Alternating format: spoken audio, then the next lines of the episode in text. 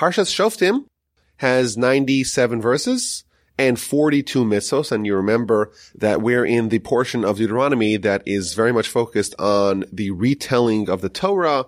And there are many, many mitzvos in this central part of Deuteronomy. Some of them we've seen in the past. Some of them are brand new. And in this week's parsha, there is a emphasis on mitzvos related to leaders. It begins with judges. It talks about rebellious judges. It talks about kings.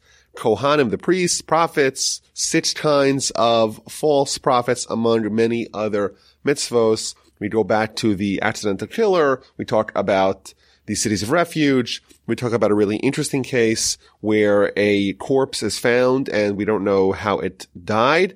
Very interesting parsha with lots of mitzvos.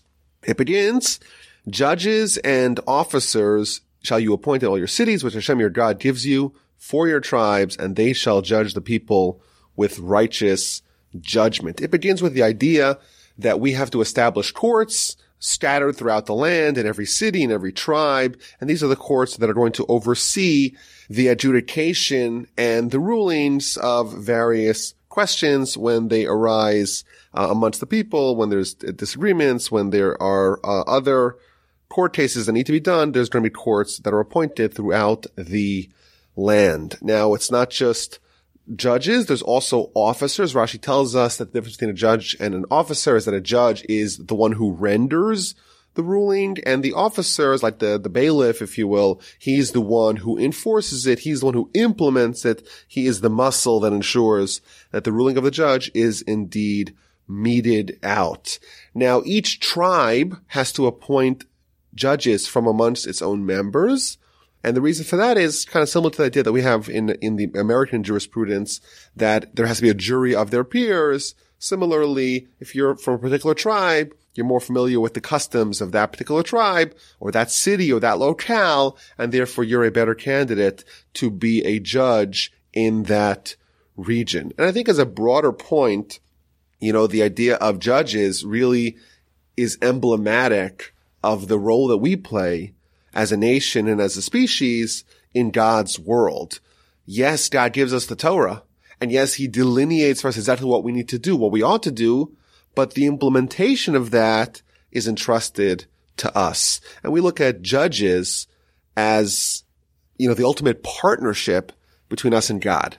Of course, it's God's Torah, but he wants us, and one of the mitzvahs is that we should be the ones who oversee the implementation of the law of the Torah. Now, there's an important Ramban here. The Ramban tells us that today this mitzvah is inactive. And the obvious question is, you know, all the mitzvahs in the Torah, why don't we do them today? So this one we don't do today. There's no Jewish courts, or at least maybe there are some, but there isn't in every city, in every town.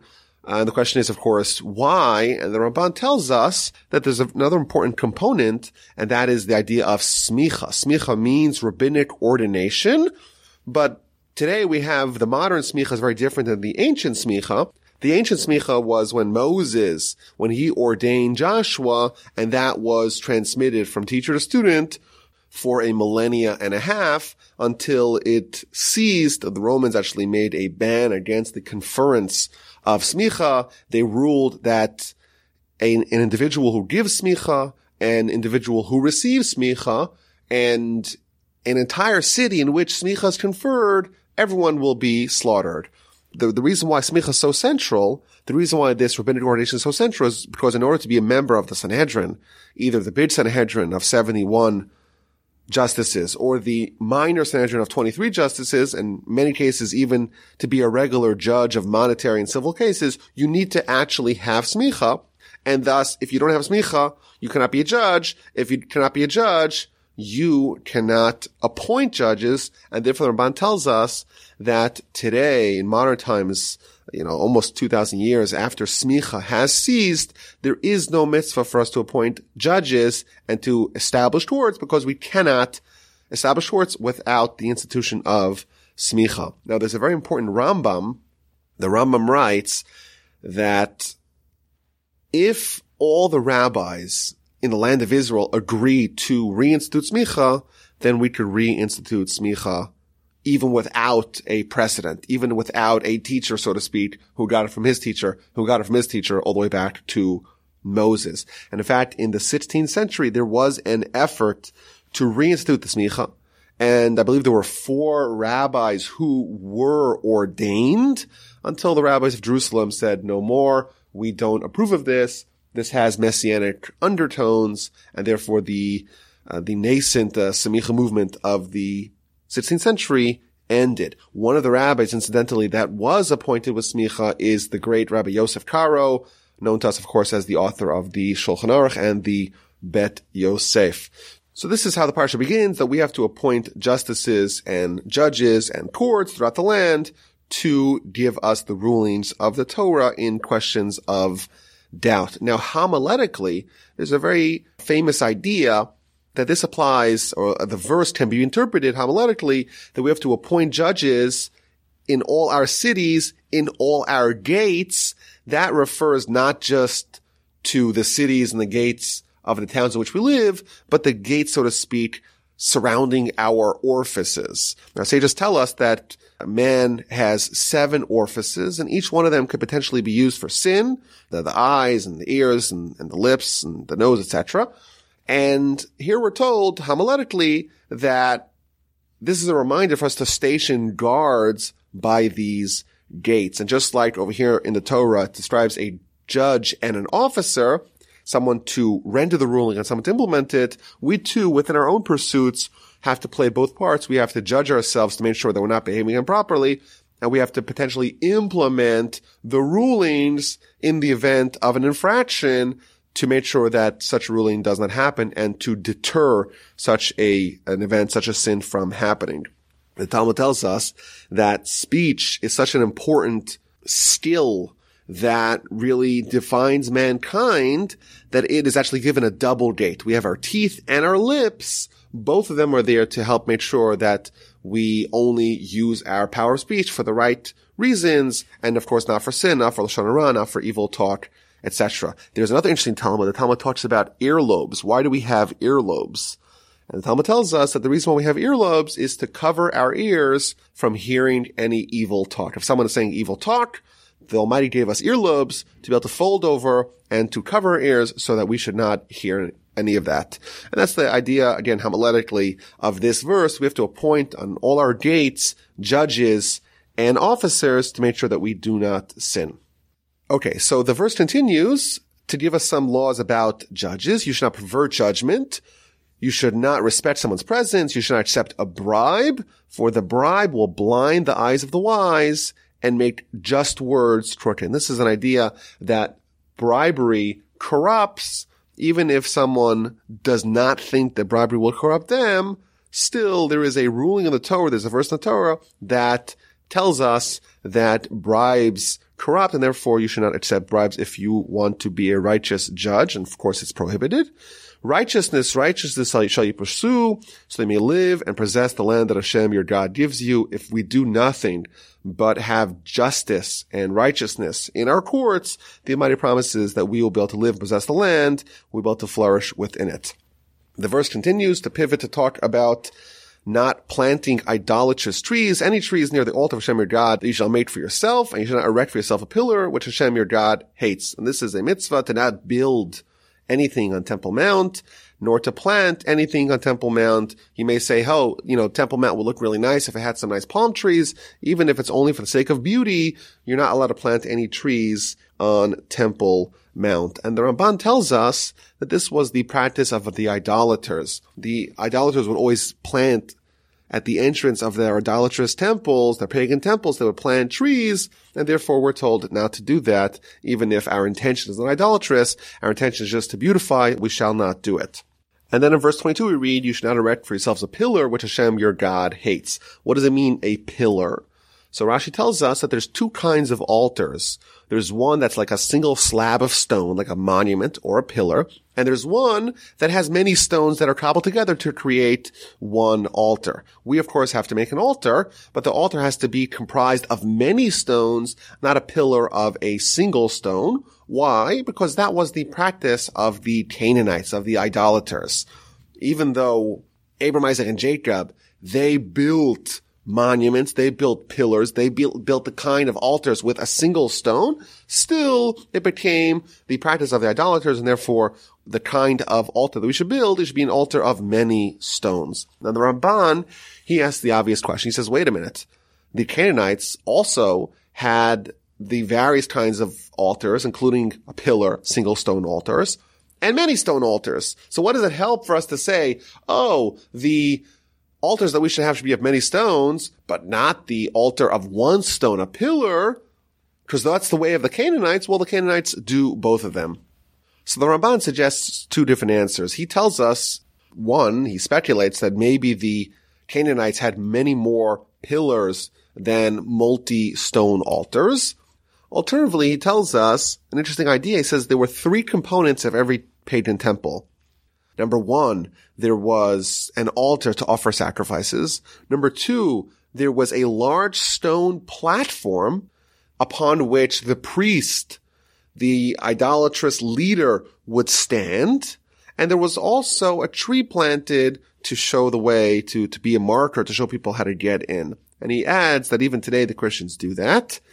And because this is the model of the pagan temples, it is of course disgusted by God. However, an altar that is used for sacrifices that preceded in the world, it preceded the era of idolatry, therefore it was grandfathered in, and therefore it is okay. Whereas the single stone altar and the planted tree, that became associated with idolatry and therefore it is prohibited. Chapter 17 begins with the prohibition of pedral, which is sacrificial activities with incorrect intentions. Even though we've been told about this in the past vis-a-vis the prohibition of consumption of such sacrifices, here is the prohibition of actually doing it. You cannot slaughter or do any one of the processes of a sacrifice with incorrect intentions. And then 17.2 tells us about the punishment of an idol worshiper. Now, again, the prohibition against idolatry is one of the central themes of Deuteronomy, and the Ramban tells us that whenever there is an introduction of a new concept, it always uses idolatry as the first example. And here it starts talking about judgment, and therefore begins with judgment of idolatry, and that is if someone does idolatry, it is a capital offense, and provided that there is sufficient testimony, that person will be executed. In verse 6, we read that the testimony has to be testimony of two witnesses or three witnesses. Either one, it could be a unit of two or it could be a unit of three. And the obvious question is, if you only need two witnesses to uphold a ruling, why does it mention three? So Rashi quotes the Talmud. The Talmud tells us that just as two witnesses comprise a single unit of testimony, so too Three witnesses comprise a single unit of testimony, and therefore if you want to prove them as false witnesses, you'd have to prove all three of them, and it would not be enough to prove only one or two of them to render all of them as false witnesses.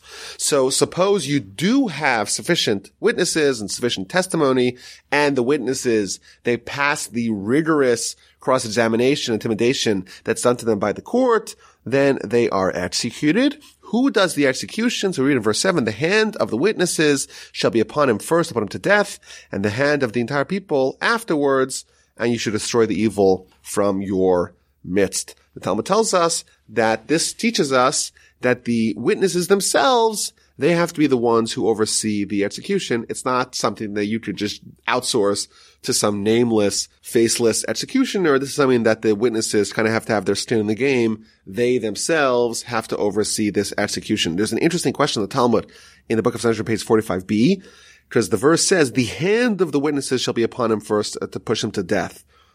And the question the Talmud asks, well, what if the hand of the witness gets cut off in the interim period between giving the testimony and the execution, and the Talmud suggests that indeed that may be a way to get someone off the hook because if you cannot fulfill the actual requirement of how to execute them, then you may, you may not be able to execute them at all. And then we read about the power vested in the Sanhedrin, in the members of the Jewish court by the Torah to be the arbiters of halacha, to be the arbiters of Jewish law. If a matter of judgment is hidden from you between blood and blood, between verdict and verdict, between plague and plague, matters of dispute in your city. So there's a question. We don't know the halacha. The rabbis disagree. So what do you do then? You shall rise up and ascend to the place that Hashem your God shall choose. You should travel to Jerusalem. The Sanhedrin, which is the Supreme Court of, of the Jewish nation, they operate on temple grounds. You go to them and they're going to adjudicate this question. You go to the Kohanim, the Levites, the judges who will be there in that day. Rashi tells us that what that means is, is that if you are part of this court, even if your stature, even if your knowledge pales in comparison to the predecessors, but still, if you are the judge in that day, you are still given this power and this legitimacy by the Torah. You should inquire and they will tell you the word of judgment. You should do according to the word that they will tell you from the place that Hashem will choose. And you should be careful to do everything according to what they teach you, according to the teaching that will teach you and according to the judgment they will say to you, shall you do? You should not deviate not right and not left. So this is a mitzvah for us to obey the ruling of the Sanhedrin and not to deviate not to the right and not to the left, which is why the Rambam tells us that the ruling of the Sanhedrin is binding for all of Israel based upon this section of the Torah that tells us that the ruling of Sanhedrin is obligatory, it is binding and is immutable to the entire nation. Now it's a very interesting Rashi here quoting from the Talmud the verse says that we should not deviate from the ruling of the Sanhedrin, not right and not left. Says Rashi, what does that mean?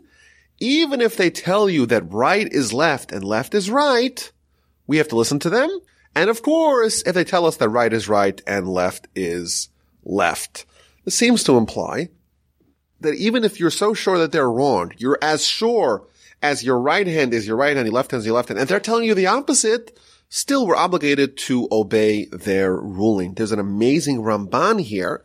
The Ramban tells us that what the lesson here is, even if you're sure in your heart that they're mistaken, they're making an error, and the matter is so simple to you in your eyes that you are so clear they're wrong, and it's as clear to you as the distinction between your right hand and your left hand, still you should do in accordance with their ruling. And don't say, how could I possibly do this?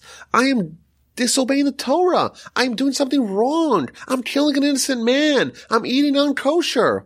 Don't say that. Rather, instead you should say, listen, the Almighty, creator of heaven and earth, commander of the Torah, he told me to obey this mitzvah. And this mitzvah is that I should listen to them and I should follow their ruling.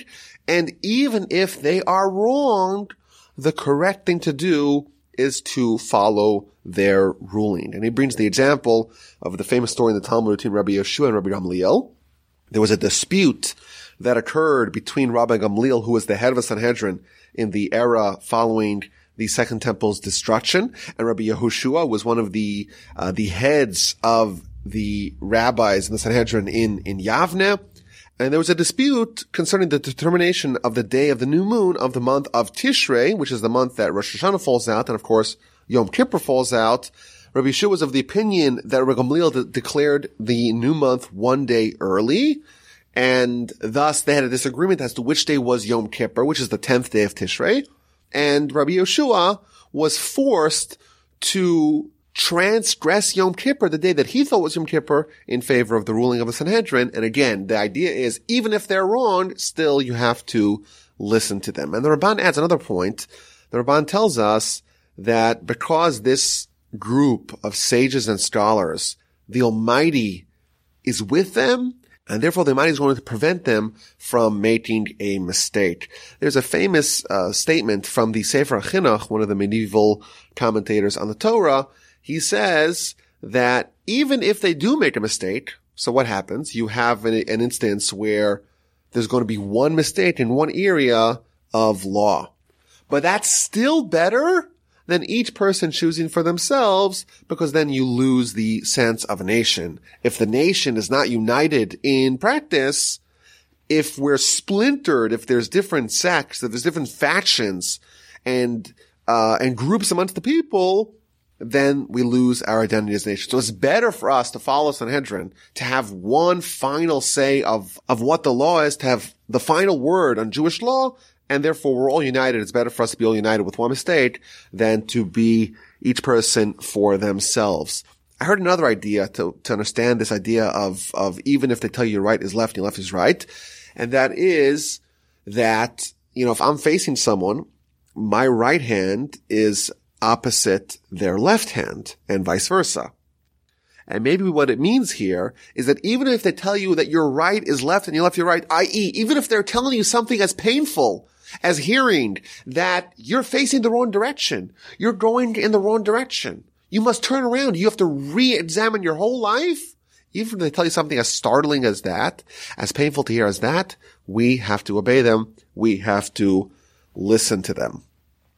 And then we read what happens if there is an elder, if there is a sage, if there is a judge who refuses to accept the ruling of the Sanhedrin. He is called a rebellious elder, and we read that he is executed during the festival pilgrimage.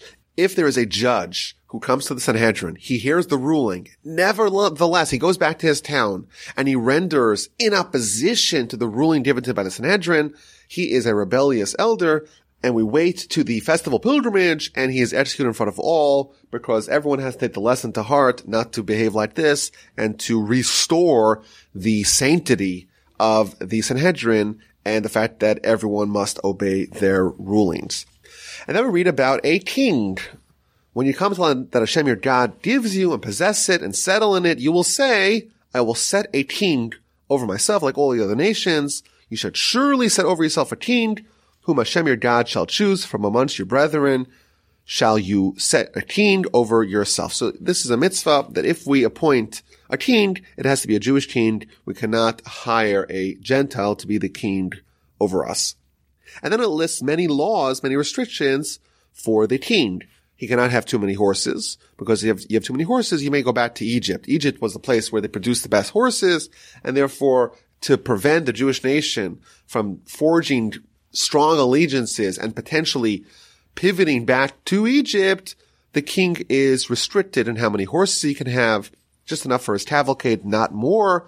He can have too many wives. Rashi tells us no more than a harem of 18 wives. Why? Because if he has too many wives, they may lead his heart astray. And he also shouldn't have too much money, not too much gold, not too much silver. That could disrupt his focus on the nation. It can make him focus too much on his money. Now there's an interesting teaching in the Talmud. The Talmud tells us, the book of Sanhedrin, page 21b, that generally speaking, the Torah does not reveal the reasons why we have mitzvos. Why? Because you see over here two verses that the, that the verse itself did tell us the reason why this mitzvah was commanded. And both of them, the greatest people in the world, they made a blunder as a result. Why? The verse says over here, 1717, a king should not have too many wives because they'll lead him astray. So what did King Solomon say? I'll have a lot of wives. I'll have a thousand wives. And I'm so confident that I will not go astray. And indeed what happened when Solomon got older, his wives, they deviated his heart. He indeed fell victim to this mitzvah.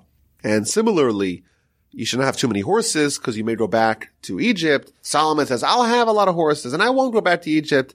And indeed, we see in the book of Kings that he did just that. And therefore, the Torah usually refrains from revealing the reason behind the mitzvah because we may think that we're smarter than God. We could make sure we'll, we'll do it and we won't transgress the underlying reason. And therefore, the Almighty just hid the reason and we're encouraged to obey the mitzvos even without a reason. When we do try to source the reasons for mitzvos, it's not an absolute classification of the reason why God in fact gave the mitzvah, but rather it's trying to make the mitzvahs a little bit more approachable, a little bit more relevant. And then we read how the king has to commission the writing of Torah scrolls. He can have one Torah scroll that was given to him from his ancestors and a second Torah scroll that he has to write himself or commission someone to write it for him. And one of them is always with him in the palace and one of them comes with him wherever he goes. If he leaves, it always has to travel with him. And the idea is that he should read it for all the days of his life and then he'll fear Hashem as God to observe all the words of his Torah and the decrees to perform them. The king is someone who is liable to be able to have the power get to his head and think that he reigns truly supreme. He's not just a pawn in the hand of God. And therefore he, more than anyone else, needs to be reminded of the fact that God is really the master over him as well. The Talmud tells us an interesting law that we know when we do the Amidah prayer, we bow down four times. There's four blessings that we bow down before God. If you're a high priest, you have to bow down 18 or 19 times. Every one of the blessings you have to bow down before God because after all, you're someone who's more exalted and therefore the more exalted you are, the more humility you have to have and the more you have to humble yourself before God. A king, he has to bow down the entire prayer. The entire prayer has to be done while hunched over in deference, in subordination to God. And that's the idea over here, that he has to have the Torah scrolls and we have to make sure that he does not become haughty.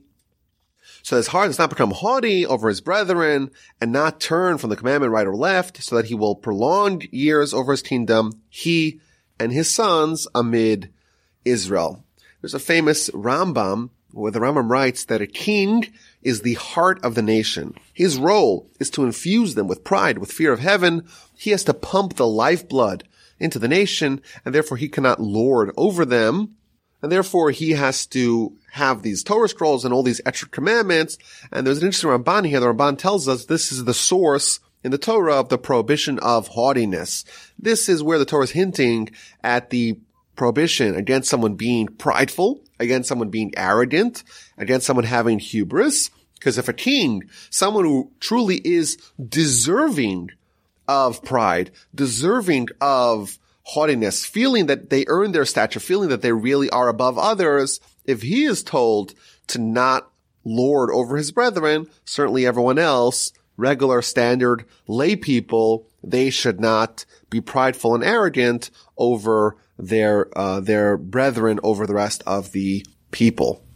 And if indeed the king does obey these laws and does obey these guidelines given to the king, he will prolong years of his kingdom, he and his sons amid Israel. Rashi tells us that this reveals to us that a son of a king has first dibs in the succession. We believe that if the son is worthy, if he is a good candidate to be the successor of his father, the king, he would be the first one in line uh, to follow to succeed the father. And indeed, we know throughout history there were lines of kings father to son, father to son, that stretched many generations because the son was indeed next up in line. Chapter 18 is going to talk about the priests and the Levites. It begins by reiterating the principle that Levites don't get a portion in the land, but instead the portion of God, that's their inheritance, and that is what they eat. He should not have an inheritance amongst his brethren. Hashem is his inheritance as he spoke to him.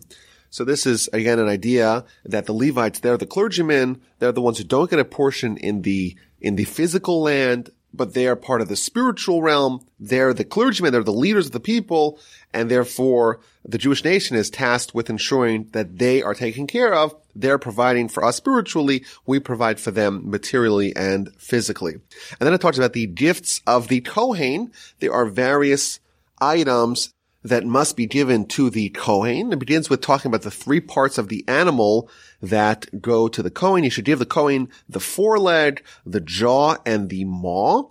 And the first of the grain, the wine, the oil, the first of the shearing of the flock, those are all given to the Kohen. The Ramban tells us that this is a mitzvah that's only pertinent to the nation once they enter the land. Why? Because in the wilderness, the sacrifices were not done from animals that have this law, the, the ox and the flock, those were not done as sacrifices, and therefore only as they're about to enter the land, there's this mitzvah that the three parts of the animal go to the Kohen when it's this particular animal. And then we read about the Truma, which is the first tithe, if you will, that is given to the Kohen. It's 150th or 140th or 160th of your grain, your wine, and your oil, and then the first of the shearings shall be given to the Kohen.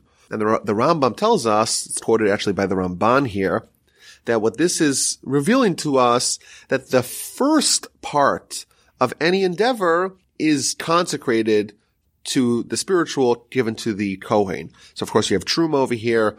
You have challah, which is the mitzvah of giving the first portion of the dough to the Kohen. You have the bikurim, it's the first fruits, the first of the shearings. All that is given to the Kohen in order that we bolster our attribute of generosity. The first thing, the first fruit, the first yield that we have, we're so excited about that, and we right away direct that to the to the Kohen, we consecrate it for the spiritual. And similarly over here, it talks about the three parts of the animal. It's the, it's like the shoulder, which is the first of the appendages. It is part of the stomach, which is the first part of the internal digestion system. It is the, the cheeks where, where the animal chews. Again, everything that's first, we right away give it to the Kohen. And then we read a whole list of things that we're not supposed to do in emulation of the Canaanites. When you come to the land Hashem your God shall give you, don't learn to act according to the abominations of these nations. And it lists, don't do child sacrifice. There shall not be found among you one who causes his son or daughter to pass through the fire. And again, there's a dispute in the Talmud whether or not the child is actually killed. This is already referenced in Leviticus 18. Don't do divination. Don't do sorcery. Don't do black magic don't assign certain times as being particularly auspicious. Don't be superstitious. Don't say, well, you know, my bread fell on the ground. Oh, there's a cat. It bring bad luck? Oh, the mirror broke. That's also bad luck. My uh, stick fell out of my hand. That means this. That means that. Don't do various forms of necromancy. This is the methods of the nations. They hearken to astrologers and diviners, but as to you, no, you have Hashem your God and you have a prophet. The only way that they could find any cosmic guidance is by trying to use all these shortcuts. But no, we have God and we could be simple. We could be wholehearted. We could walk with God. We don't need to seek out any shortcuts. There's a very fascinating, very long essay here in the Ramban about magic and sorcery and how it actually worked and why it's wrong for us. And there's Rabbeinu Bachai who quotes the Ramban and adds some other spooky ideas about sorcery and necromancy. Everyone could study it uh, on their own time at their own peril. And then it talks about prophets and how we determine, how we vet if someone is a legitimate prophet. And once we have a legitimate prophet, the obligation that we have to hearken to the prophet. And here Moses tells us, verse 15, a prophet from your midst, from your brethren, like me, shall Hashem your God establish for you, to him you shall hearken. We don't need divination. We don't need gurus. We don't need sorcerers. We don't need necromancers to know what God wants. We have a prophet. We have the direct divine guidance. I will establish a prophet for them from among their brethren like you, God said to Moses, and I will place my words in his mouth. He shall speak to them everything that I will command him. Here Moses is informing us that in the future, there's going to be prophets that are going to succeed Moses and again to be this conduit between God and the Jewish people. And it shall be that the man who will not hearken to my words, that he shall speak in my name. So if you have a case where someone does not listen to the words of the prophet, I will exact from him. God is promising to get even with someone who refuses to obey and to hearken to the words of the prophet. But what about a false prophet? But the prophet who willfully shall speak a word in my name, that which I have not commanded him to speak, or shall speak in the name of gods of others, that prophet shall die. And Rashi tells us that there's actually six different kinds of false prophets. Three of them that get executed. Number one, someone who prophesies what he did not hear, God did not command him. One who prophesies what God told a different prophet, but not to him. And thirdly, if someone prophesies in the name of an idol. These three are capital offenses that are executed in a court of law. There's three others that are also executed, but not by people, by God. And that is number one, someone who withholds their prophecy. So that's someone who was conveyed a prophecy by God, but they refuse to convey that to the people. Someone who transgresses the word of the prophet, and finally a prophet that transgresses his own word, then God promises to get even with these people, but it, it is not overseen. It's not adjudicated by a human court of law. And then we read about how to vet a prophet. So someone comes and makes a prophetic claim. How do we know if they're legitimate? Maybe they're a charlatan. Maybe they're not a true prophet. So we read about how they have to predict the future and it must be precise. And if indeed it repeatedly happens that they are able to predict the future, then we know that they are indeed a prophet. If it, they're off, or if their prediction is not precise, then we can be certain that they indeed are a false prophet. Chapter 19 begins with the three other cities of refuge. Moses, of course, designated three cities of refuge that are going to be on the east bank of the Jordan, where the two and a half tribes of Reuven, the tribe of Gad, and the, half the tribe of Manasseh. There's going to be three cities, permanent cities of refuge, where someone who is an accidental killer is obligated to go and find refuge to spare himself from the revenge of the relative of the person they killed accidentally. And then once you settle down the land, you have to appoint three other cities in Israel proper where someone who is an accidental killer, they go and they seek refuge there until the death of the high priest. And we read the importance of placing markers directing a person there. So there has to be like on the road signs to aid the accidental killer in getting there quickly. These cities should be equidistant from each other and to the border so that an, accidental killer can always hustle over there quickly. You don't want to bunch them in one area, one region and cause someone who lives far away the hassle and the danger of trying to get over there without being accosted and potentially threatened by the relative of the deceased. And once someone is there, it is a mitzvah for them to have all the amenities so that they could flourish in their new homeland. The verse says, he shall flee to one of these cities and live. In that city it has to be a city that all the amenities of, of normal life are, are, are present. That way he could live and he could flourish there. So the Talmud goes on to say that this includes also spiritual life. His rabbi, his spiritual infrastructure has to follow him there. That way he could truly live, not just live physically, but live spiritually as well we read about the fact that the city of refuge does not help a willful murderer. If someone is a willful murderer, they actually try to kill someone, they kill them, then going to the city of refuge would not save them from judgment. The Talmud tells us that initially anyone who kills someone else, whether it is willful or accidental, right away they go to the city of refuge and then the court will go and take them from there and to determine if this was indeed a willful murder or accidental. And if it was indeed a willful one, that would be a capital offense and they could potentially be executed. And then we read about land theft by moving landmarks. You shall not move a boundary of your fellow, which the early ones marked out in your inheritance that you shall inherit in the land that Hashem your God gives you to possess it. So you and your neighbor you each have a portion of land and there is a marker separating the two. And in the middle of the night, you could surreptitiously move the marker a yard into his property and then disguise it so they can't tell. That is a prohibition of the Torah not to steal in that fashion. Now the obvious question is that, well, isn't that included in the regular prohibition against stealing? Why is there a specific mitzvah to not steal land by moving landmarks? And the Ramban explains that there are people who are likely to question the legitimacy and the fairness of the division of land. They may say, hey, each person is supposed to receive the same amount of land in the land of Israel. Why does my neighbor have a bigger land? It's not fair. And of course, this was done by the prophet. This was done via the word of God. It was done via the lottery, like we spoke about in the past. But still, someone could question it, and therefore there has to be a specific mitzvah, a specific verse to prohibit land theft by moving the borders between you and your neighbor.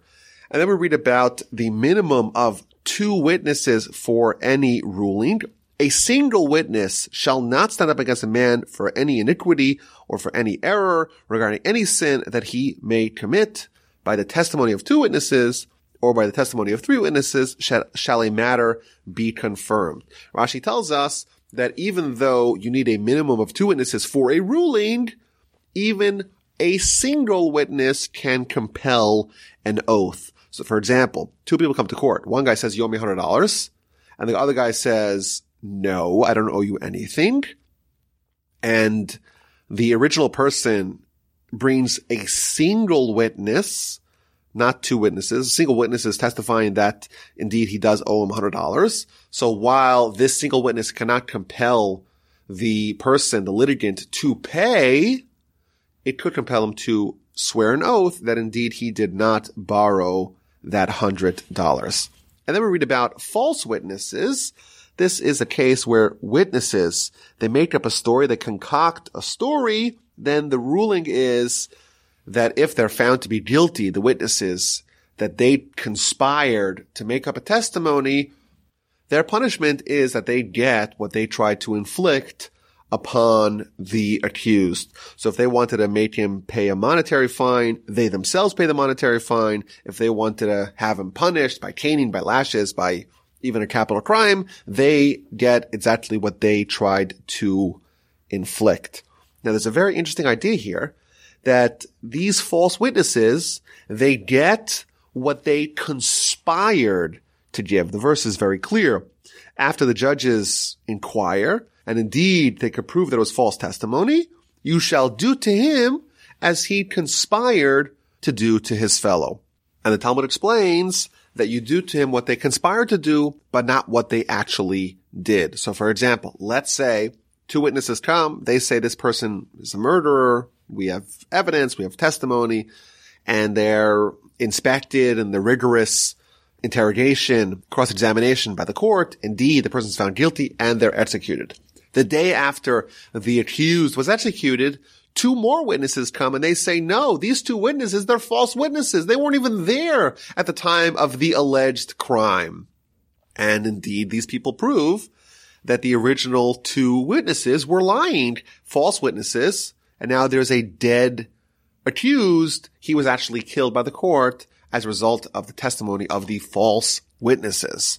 In that case, when the ruling when the punishment was already meted out, it's too late and we can no longer punish the false witnesses. And the obvious question is, you know, if they get what they conspired to give, but they didn't actually give, shouldn't they get what they actually gave? So there's a stunning Ramban here. The Ramban gives two reasons why, if their evil intent, the evil intent of the false witnesses, if it was actualized, they don't get that punishment. So he says, first of all, he introduces the idea that the fact that we believe the second set of witnesses who are accusing the first set of witnesses as being false, the fact that we believe the second set above the first set, that is just a decree of God. It means these are two people that we don't assume they're lying, and these are two people that we don't assume that they're lying. So why do we believe the second set over the first set? That is a decree of God. Okay, so there's no real logical reason why one group should be more believable than the second group. And then he adds, when two people come and they testified that Reuven killed someone. And two other people come and they say, you're false witnesses. You weren't there. We know for sure that you guys are lying. The law is that so long as Reuven was not actually killed, was not executed as a result of the alleged crime, we say in the merit of Reuven, Reuven was really innocent. That's why the falsifying witnesses came because the Almighty prevented the innocent from being executed in Jewish court of law. However, what happens if the witnesses come, the falsifying witnesses come after Reuven was already executed?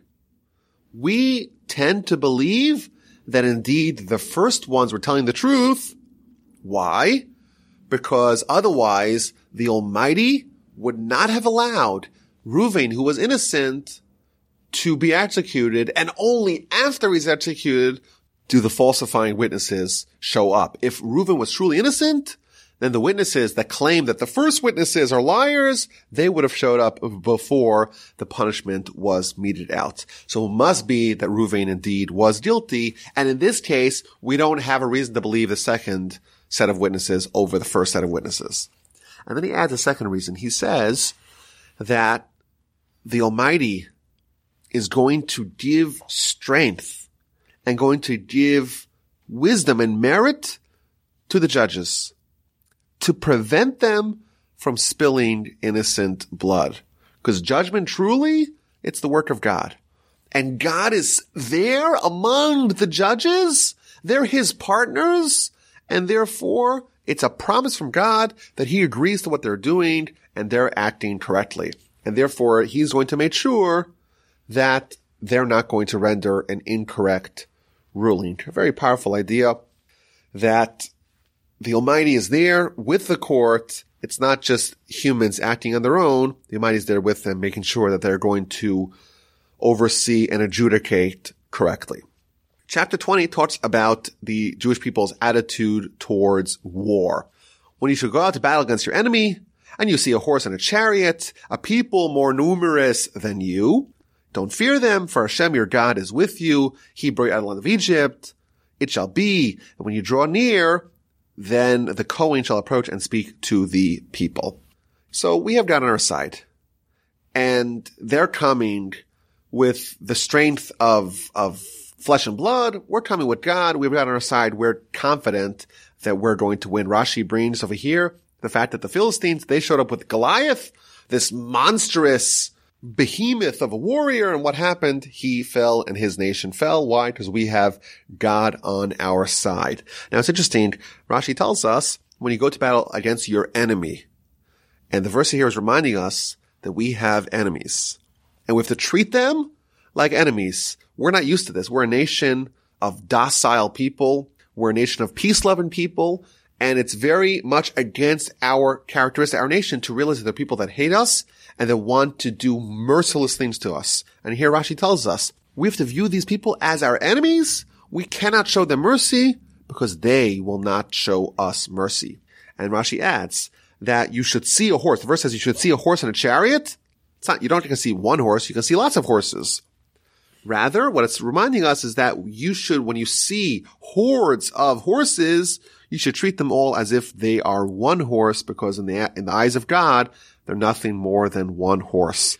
So as we're about to go into war, the Kohen gives a speech to the people, inspiring them. He should say to them, Hear, O Israel, today you're coming here to battle against your enemies. Let your heart not be faint. Don't be afraid. Don't panic. Don't be broken before them. For Hashem your God is the one who goes with you. He's going to fight with you against your enemies. He is going to save you. After that inspiring speech, the officers get up and they begin this really strange selection process to determine who is going to go out to war. They say, who is the man who has built a new house, but has not inaugurated it? Go back to your house. You're someone you cannot concentrate on the war. You built a house. You're thinking about it. You're worried about it. You're worried someone else is going to live in it. Go back to your home. Whoever planted a vineyard didn't redeem it. Go back home. Whoever betrothed a woman and did not marry her. Go back home. And finally, who is the man who is fearful and faint-hearted? If you're scared, go back home. And after that strange selection process, anyone that recently built a home, recently planted a vineyard, recently betrothed a woman, or is scared for any reason, go back home and whoever remains is going to go into war. There's a very interesting Rashi here in verse 9. What does it mean someone is fearful or faint-hearted? So Rabbi Akiva, he says that this is understood simply. He's scared of the war. He's scared of the outstretched, brandished swords. And therefore he doesn't have the fortitude to withstand this conflict. And therefore he should go back home. Rabbi Yossi HaGlili says, again, this is quoted by Rashi. What does it mean? Someone who's fearful? They're fearful of the sins that are in their hands. They're fearful the fact that they are not perfect in their spiritual lives. And therefore they're worried maybe they won't have the divine protection and maybe they will suffer and they'll fall in war. And then Rashi adds a very powerful idea. Why is someone who plants a vineyard, someone who builds a home, someone who betroths a woman, why do they go back home?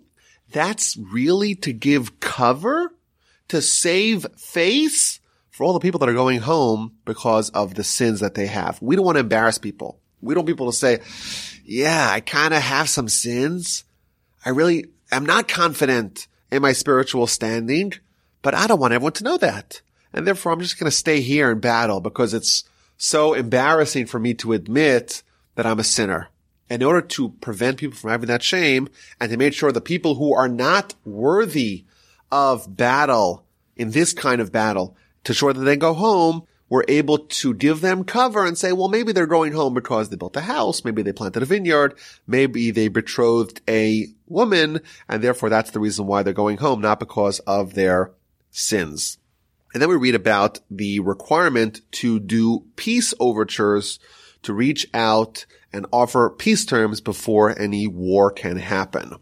Now there's a very important Ramban here the Ramban says that even the seven Canaanite nations, the nations that we're told that we have to go and conquer their land, we first must offer them peace terms.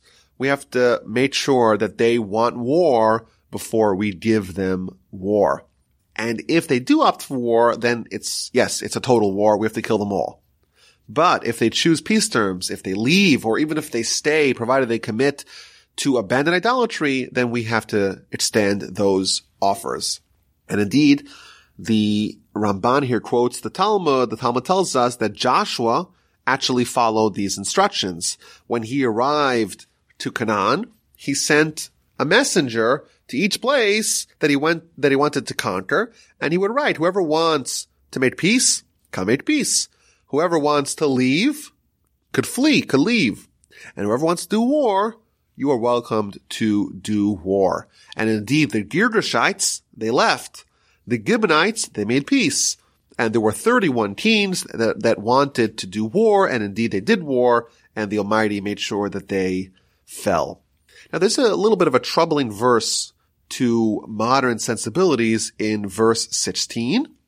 In the event that they choose to do war with us, from the cities of these people that Hashem your God gives you as an inheritance, you shall not allow any person to live. This seems to imply that we have to really kill everyone, even the people that we would call today civilians or people that are non-combatants.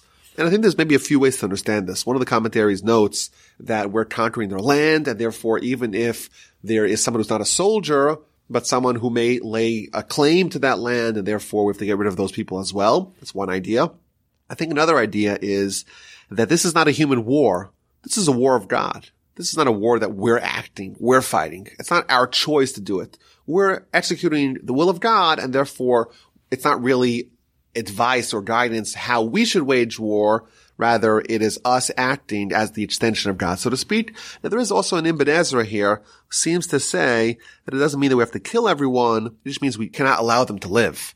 We have to withhold from them food, withhold from them water, but not actually to put them down. But regardless, it is a little bit of a troubling verse, certainly to modern sensibilities or modern conventions of, of war. But there is an important verse here later on. In the event that they do repent, they can indeed remain. Why are we told to get rid of these nations? Verse 18, so that they will not teach you to act according to their abominations that they performed for their gods, so that you will sin to Hashem, your God.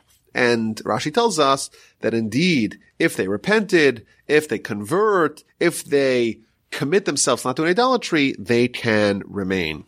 We read about the prohibition of destroying fruit trees.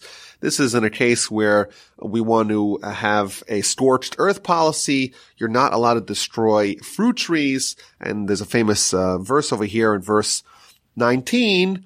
When you besiege a city for many days to wage war against it, to seize it, do not destroy its trees by swinging an axe against it, for from it you will eat, and you should not cut it down, for man is the tree of the field. And here, famous uh, motif here, that man is compared to the tree of the field. We too have portions of ourselves that are subterranean, that are beneath the surface, and we have parts of us that are revealed. And this is, of course, a big idea in, in the, the whole uh, study of character that what we exhibit to the world outside of us not necessarily who we truly are. And there's another idea, and that is that we're like a tree, but we're like upside down. That our roots are in heaven, and over here, when we are in this world, we are distant from our roots. Okay, so chapter 21, the final chapter of the Parsha talks about the unsolved murder, where you have a corpse that is found and you don't know what happened to it, who killed this person. We didn't know the history, the backstory. We just have the dead body. So what do you do in that instance? You have to measure to the closest city to find out which is the city that's most likely to be responsible. Once you determine which city is nearest to the corpse, the elders of that city, they take a heifer, they take a small cow. No work's been done in it. It hasn't been pulled with a yoke and they bring the heifer to a rocky valley, a valley that again cannot be worked, cannot be sown. They take an axe to the back of its neck and they kill it in the valley. Very strange process here. We'll see more about uh, why this is done in a second. And the Kohanim, they, they come and they oversee this process where the elders of the city, the ones of the, the city that was close to the corpse, they wash their hands over the heifer and they de- declare our hands have not spilled this blood. Our eyes did not see it. And they make a prayer, atone for your people, Israel. You have redeemed, O Hashem, do not place innocent blood in the midst of your people, Israel. And the blood shall be atoned for them. So it's a very strange idea over here that you find a corpse and you don't know why it died. You don't know the, the origin, the backstory, what happened the closest city, they have to do this very strange ritual where they're killing this animal, this heifer in a barren place in order to atone for this sin.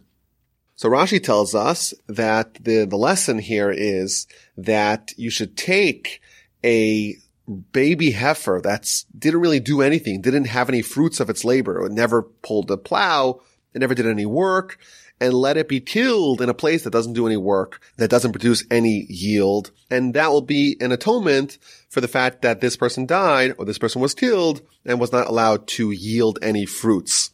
Another very important Rashi here, Rashi asks the question, you know, the elders of the town, they have to wash their hands and they have to declare that we did not spill this blood. Do we really think for a second that the elders of a town are murderers? Of course not. So why are they washing their hands and declaring that they didn't spill this blood? Rather, what Rashi says, what it means is that we did not see him and let him go without any food and without any accompaniment. It's considered bloodshed by the Torah standards if someone comes to your home and they're hungry and you give them no food and no encouragement and then they go and they die even if you didn't kill them directly, but you didn't give them the strength, the support, the food, the encouragement to be able to survive, and therefore it's somewhat attributable back to you. Now, there's a very important idea here brought down by the commentaries uh, based upon the Rambam. The Rambam explains what's the reason for this mitzvah? Why are we bringing the whole town together and we're taking an axe to the back of the heifer What's the meaning behind this very strange ritual? And the answer is it's to get the people to divulge what they know. It's possible there's a murderer here. It's possible there's someone who's acting in a very egregious way, but people are silent. People who know what's happening and they don't want to reveal. So we bring them over here and they have to witness this very gory and this very startling ritual and that's going to awaken their mind and that's going to encourage them to divulge what they know to the elders and to determine who the murderer is and to bring him to justice. I want to end with an idea from Rabbi Tzadok. The Mishnah tells us that there was a question which part of the anatomy of the corpse is used to measure to which city is closest. So Rabbi Eliezer says you measure from the person's stomach, and find the city that's closest to his stomach. Rabbi Akiva says you measure from the nose, and Rabbi Elazar ben you measure from the throat, i.e., which part of the body is the one that's used to determine to which city it is closer. So you could have theoretically a situation where the person's stomach is closer to one city, but their nose is closer to a different city. So that's the dispute, that's the debate in the Talmud. So Rabbi says that this is an argument as to how we're supposed to encourage other people. Rabbi Elazar Azari says that we have to measure from his throat. When someone's going through something difficult, a difficult time, you have to listen to them. You have to determine how you can help them. What is the source of their hardship? Rabbi Akiva, he says you measure from the nose.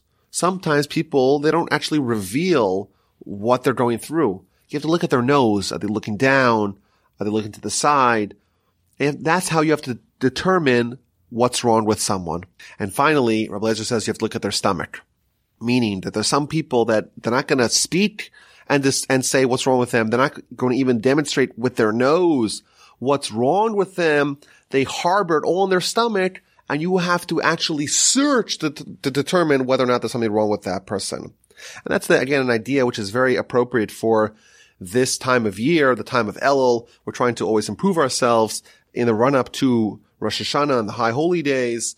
It's important for us to always be on the lookout for other people to monitor how they're doing and to see whatever it is we could do to help them break out of their malaise. Thank you all for listening. The email address is rabbiwolbe.gmail.com. I look forward to speaking to y'all next week.